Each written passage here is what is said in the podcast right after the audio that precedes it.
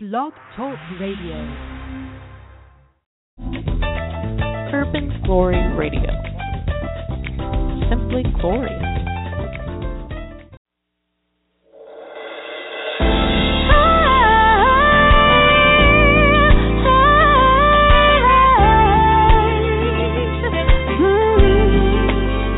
Oh, yes, I'm changing.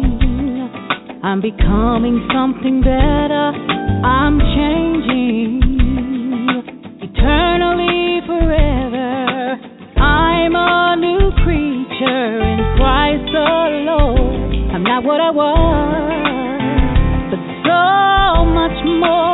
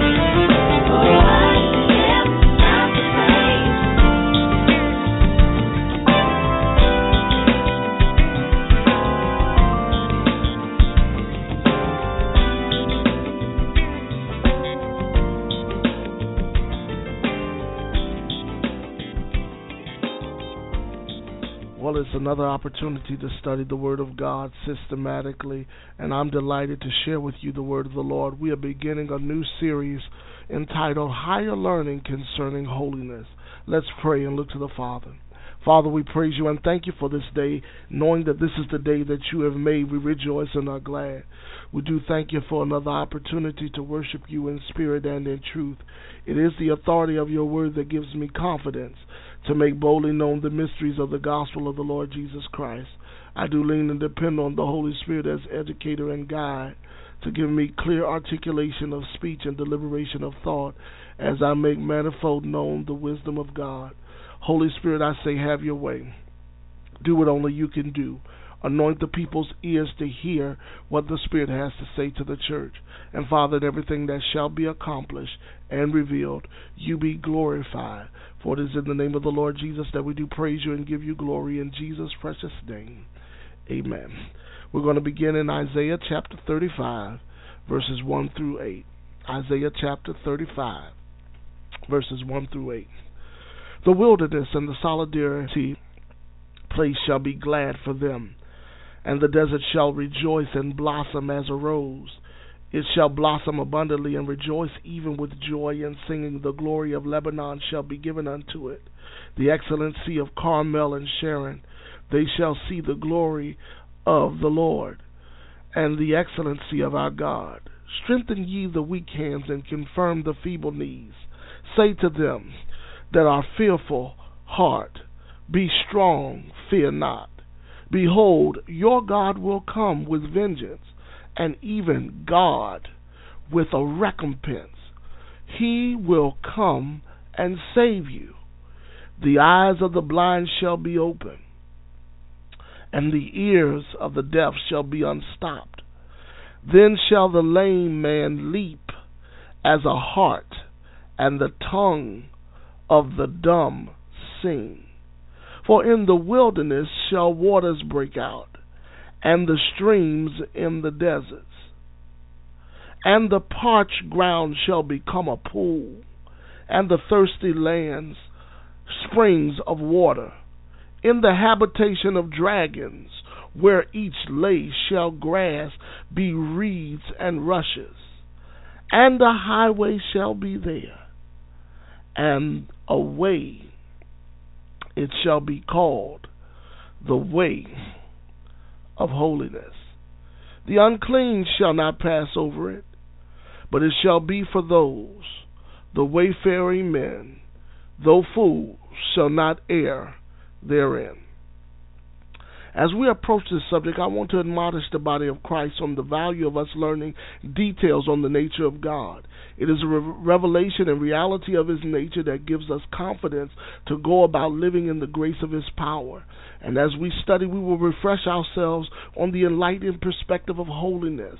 And we will see this subject matter as practical and achievable. We're going to start by examining what holiness is and what holiness is not. The prophetic declaration given in Isaiah chapter 35 by the prophet Isaiah depicts holiness as a route, a path, and a place. The significance about its description is what it delivers a desert blossoming abundantly, even streams in a desert, parched grounds becoming pools, thirsty lands becoming spring. It not only affects the physical territory, but it also affects the territories with outbursts of healing, health, and holiness amongst the people. Hence the leaping like deers, blind eyes receiving sight, deaf ears unstopped, and the dumb singing and rejoicing. This all stemming from the Lord's vengeance and recompense for Israel's captivity, a prophetic foreshadowing of our salvation, the promise of a perpetual blessing, in spite of the fashions and the customs that this present world depicts. The prophetic declarations is a shouting of God's upcoming verdicts, his plans for his people that accepts his plan to escape to this higher way, his way. King Uzziah, when he saw the Lord, said he saw him high and lifted up, and his trains filled the temple, and the angels cried, Holy, holy, holy. It was a place, a setting, an atmosphere where God could fully display his nature and how he fully exists. And as we gain a greater concepts on the identities around our salvation, we are afforded opportunities to experience why we why we dare pant after knowing God, like deers that panteth after the water. We should never become loose in our minds about the privilege to entertain fellowship with God. Let's think about that today. Fellowship with God. And this is where holiness comes on the scene. It is our greatest efforts to depict what we experience when we engage the personhood of God, the power of God, and the promises of God. Unfortunately, there have been a lot of restrictions and and a lot of erroneous concepts around holiness that has quite frankly turned people off. Rules and restrictions to control people's personal lives down to what they wear and how they conduct themselves. And it has been shunned as if holiness is demonic in origin. Even though it is a higher way and the expectation of God for us to achieve it in this lifetime, superior holiness, personally, very few even attempt to define and adapt the convictions of holiness to practical living. Then in recent times, there have also been a great redefining of the sacred languages and concepts set to pervert the intentions of God through dulling the quality of life and godliness. It stems from the distortion of knowledge and the eradication of the absolute truth and errors in informing the Christian ethics being unreachable and impossible. They say stuff like, after all, no one is perfect excusing deviances from the standards of righteousness and deviating from false interpretation of scriptures and is conforming thus motivating this lesson to reaffirm our position to absolute holiness a systematically um, endeavor to go through God's word and abstract as much as we can of establishing functional holiness. So, for our second section, we want to establish functional holiness. Let's glean from the Old Testament convictions revealed in Scripture about holiness. The Scripture declares that both to the genealogy of the priests by the house of their fathers, and the Levites from twenty years old and upward, in the charges by their courses, and the genealogy of all the little ones, their wives and their sons and their daughters, through all the congregation, for in their set office they sanctified themselves in holiness. Also the sons of Aaron and the priests, which were in the fields of the suburbs of the city. In every several city, the men that were expressed by name to give portions to all the males among the priests, and to all that were reckoned by genealogies among the Levites.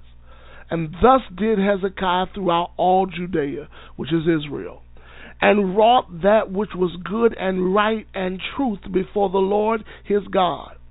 And in every work he began to serve of the house of God, and in the law, and in the commandments to seek his God, and he did it with all his heart and prospered. Second Chronicles thirty one seventeen through 21. Two basic concepts in the Old Testament for the reality of holiness. You can write them down. Number one is writing, and number two is worship. Now, when I say writing, I'm not speaking in the scripture of something on paper, but rather a symbolic wardrobe adorned by the first priest, engraved in gold, in plates of gold. It was the writing of a solemn oath devoting themselves to the service of the Lord, and it was as um, it was who they are and what they were all about. Holiness unto the Lord is what they scribed on their on their gold plates, and then worship, which is, was the core sacrificial offering before the Lord for pardon of sin, promises and provision through prayer for the sake of peace. It was these two concepts that serves as the foundational function for the for the covenant oath and the call to worship, which we get holiness from. A, a popular scripture to read as it pertains to holiness is found in Psalms 29. I'll read the whole chapter for you real quick. Give unto the Lord, O ye mighty. Give unto the Lord the glory and strength. Give unto the Lord the glory that is due his name. Worship the Lord in the beauty of holiness. The voice of the Lord is upon the water, the glory of God thundereth. The Lord is upon many waters. The voice of the Lord is powerful. The voice of the Lord is full of majesty. The voice of the Lord breaketh the cedars. Yea, the Lord breaketh cedars of Lebanon. He maketh them also to skip like a calf, Lebanon and Sirion like young unicorns. The voice of the Lord divideth the flames of fire. The voice of the Lord shaketh the wilderness. The voice of the Lord shaketh the wilderness of Kadesh. The voice of the Lord maketh the hinds to cl- clay to calve rather, and discovereth the fortress forest. And in his temple doth every one speak of his glory. The Lord sitteth upon the flood, yea, the Lord sitteth king forever. The Lord will give strength unto his people, and the Lord will bless his people with peace. So here's another confirmation of of the scriptures depicting in the Old Testament uh, holiness as a writing of the oath of the covenant, and also a way of covenant, uh, or a way of of a call to worship for the sake of peace for the people of God. The psalmist and the prophet speaks of holiness as a reflection and a devotion to the nature of God. So when we say his nature, we are observing his ultimate character, conduct, and conviction. So from this point, let's establish a healthy outline on God, God's nature with these basic truths concerning Him involving Himself with humanity. Number one, God's nature thrives off of His love for humanity. God is love. Love for humanity is is the source of his creation, who he is and what he's all about to humanity. He gets pleasure in us taking our rightful place, and that is the center of his will. The scripture says in 1 John 4 6 through 8, Beloved, let us love one another, for love is of God, and everyone that loveth is born of God, and knoweth God. He that loveth not God, he that loveth not knoweth not God, for God is love. And in this was manifested the love of God toward us, because God hath sent his only begotten Son into the world that we might live through him. And herein is is love, not that we love God, but that he first loved us and sent his Son as a propitiation for our sins. Beloved, if God so loved us, we ought to also love one another. No man hath seen God at any time. If we love one another, God dwelleth in us, and his love is perfected in us. And hereby we know that we dwell in him, because and he in us, because he hath given us his spirit. So God's nature thrive off of his love for humanity, because God is love. And God's love for humanity sparks the source of his creation, and it is who he is and what he's all about. He gets pleasure in us taking our rightful place in the center of his will because he gives us his spirit, and his spirit is, said, is sealed in our hearts by the Holy Ghost. The love is perfected in our heart by the Holy Ghost. God is love. Secondly, God's nature serves as the source of our salvation. You remember back in at, at what we read that He will save His people in uh, Isaiah 35. He is the source of our salvation. God's nature serves as the source of salvation, transferring covenant to them that dare fear His holy and righteous name. It is a sacred reverence to His name through the redemption that we have adoption, atonement, and access to God's best. God came that we might. God so loved the world that he gave his only begotten Son, that who believe in him should not perish but have everlasting life. God's best. And in 1 Timothy chapter 2, verses 1 through 7, it says, I exhort you, therefore, that first of all, supplications, prayers, intercessions, and the giving of thanks be made for all men, for kings, and for all that are in authority that we may live quiet and peaceable lives in all godliness and honesty. For it is good and acceptable in the sight of God our Savior, who will have all men to be saved and to come into the knowledge of the truth. For there is one God and one mediator between uh, men, the man Christ Jesus, who gave himself uh, self a ransom for all to be testified in due time. What does that let us know? That God's nature serves as the source of our salvation, transferring the covenant to them that dare fear his holy and righteous name. And it serves as a sacred reverence for his name. Through the redemption that we have through the Lord Jesus Christ, that we receive adoption, atonement, and access to God's best. God gives his best so that we can experience this peaceable life in all godliness and honesty. So these attributes help us understand God's nature even the more. Thirdly, God's nature is set to take a habitation in our hearts, providing an inward stability by the Holy Spirit and by acknowledging and awakening us to the advantages we have in Christ Jesus our Lord. So the scripture lets us know, and this is a healthy passage, but I think it's it's a powerful one. Hebrews chapter three, verses five through nine. It says, For every house is builded by some man. But he that buildeth all things is God.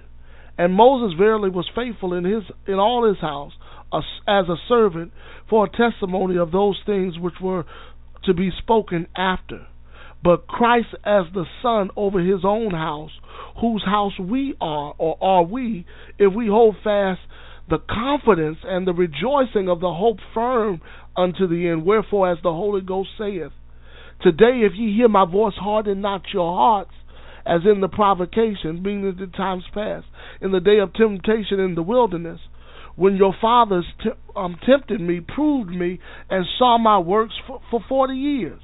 Wherefore I was grieved with that generation because it's uh, because and said that they do err in their hearts and they have not known my ways. The scripture goes on to say, So I swear in my wrath that they shall not enter my rest, and they didn't.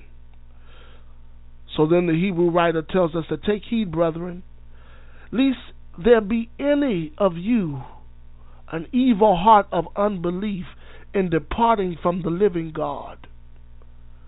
But exhort one another daily while it is called today, lest any of you be hardened through the deceitfulness of sin.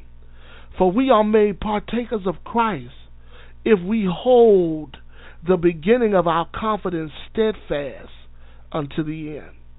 While it is said, Today, if ye will hear my voice, harden not your hearts as in the provocations.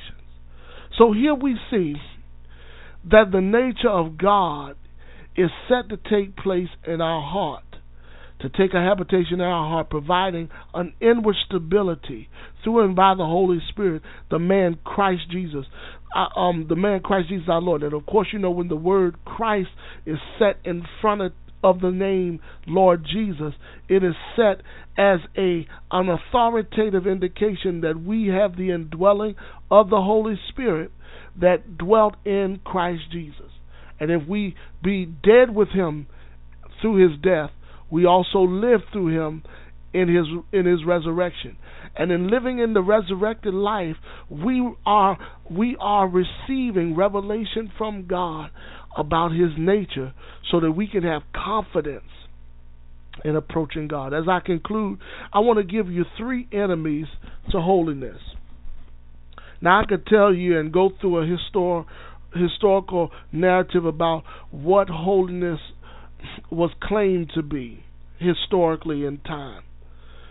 But I, I thought it would be better to give you a nut and bolt systematic way of learning that the enemies of holiness is described as religion that is accepted without proper time of thought. Because Jesus, the Lord says, in all thy getting, get an understanding. So when you adapt, adapt to a practice and a pattern and principles without really knowing what they're all about, it's a religion that is defiled. Of course, there's pure and undefiled religion that is birthed out of the habitation of God's Spirit in our heart. But religion that is accepted without proper time of thought becomes an enemy to holiness. Another enemy to holiness is rules that are applied without understanding, meaning that you start doing things just to fit in a group or a culture that has been created amongst the community of faith that is not founded upon the authoritative voice of the Spirit. It is the Holy Spirit's job to convict you of sin because of righteousness. If you go back to John 15, the roles, the rules, and the rights of the Holy Spirit are are depicted, and then Jesus uh, uh, confirms it with a prayer that brings you into a oneness by the Holy Spirit, so that the that that you can to be a partaker of His divine nature.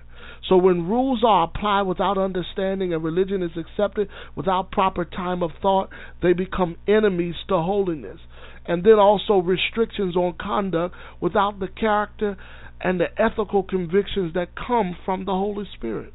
It is the Holy Spirit's job to reveal to you what is right and wrong. And if there is no relationship established with the Holy Spirit, then those restrictions that you placed upon yourself, either by religions or r- rules without understanding, becomes enemies to true holiness.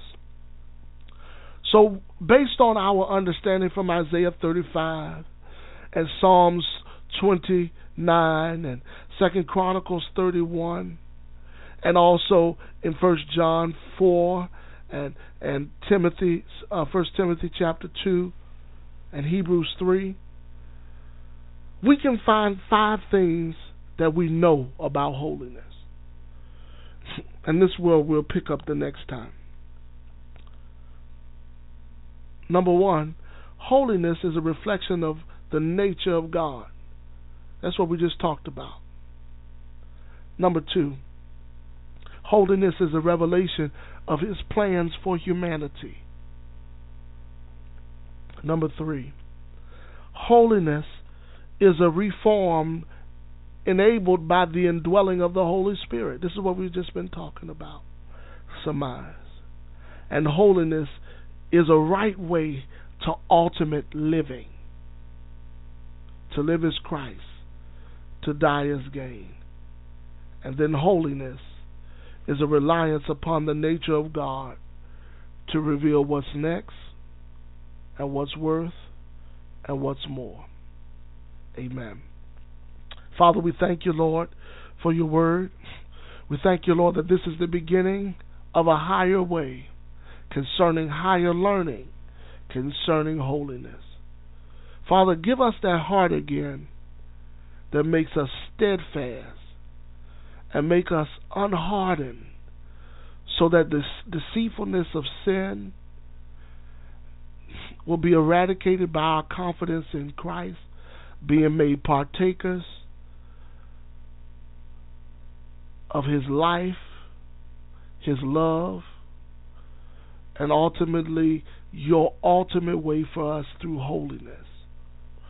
Help us have conviction and power to see the truth through your word that makes us free.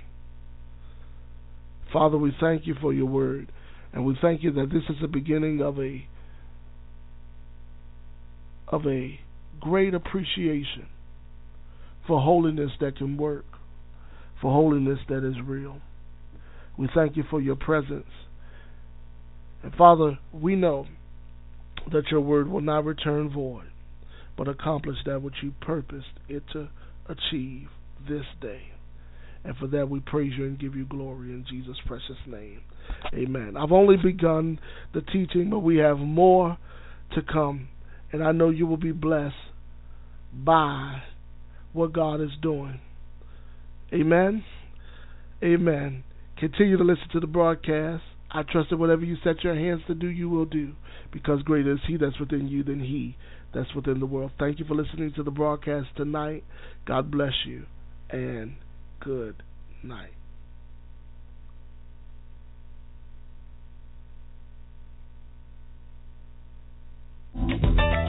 Urban Glory Radio. Simply glorious.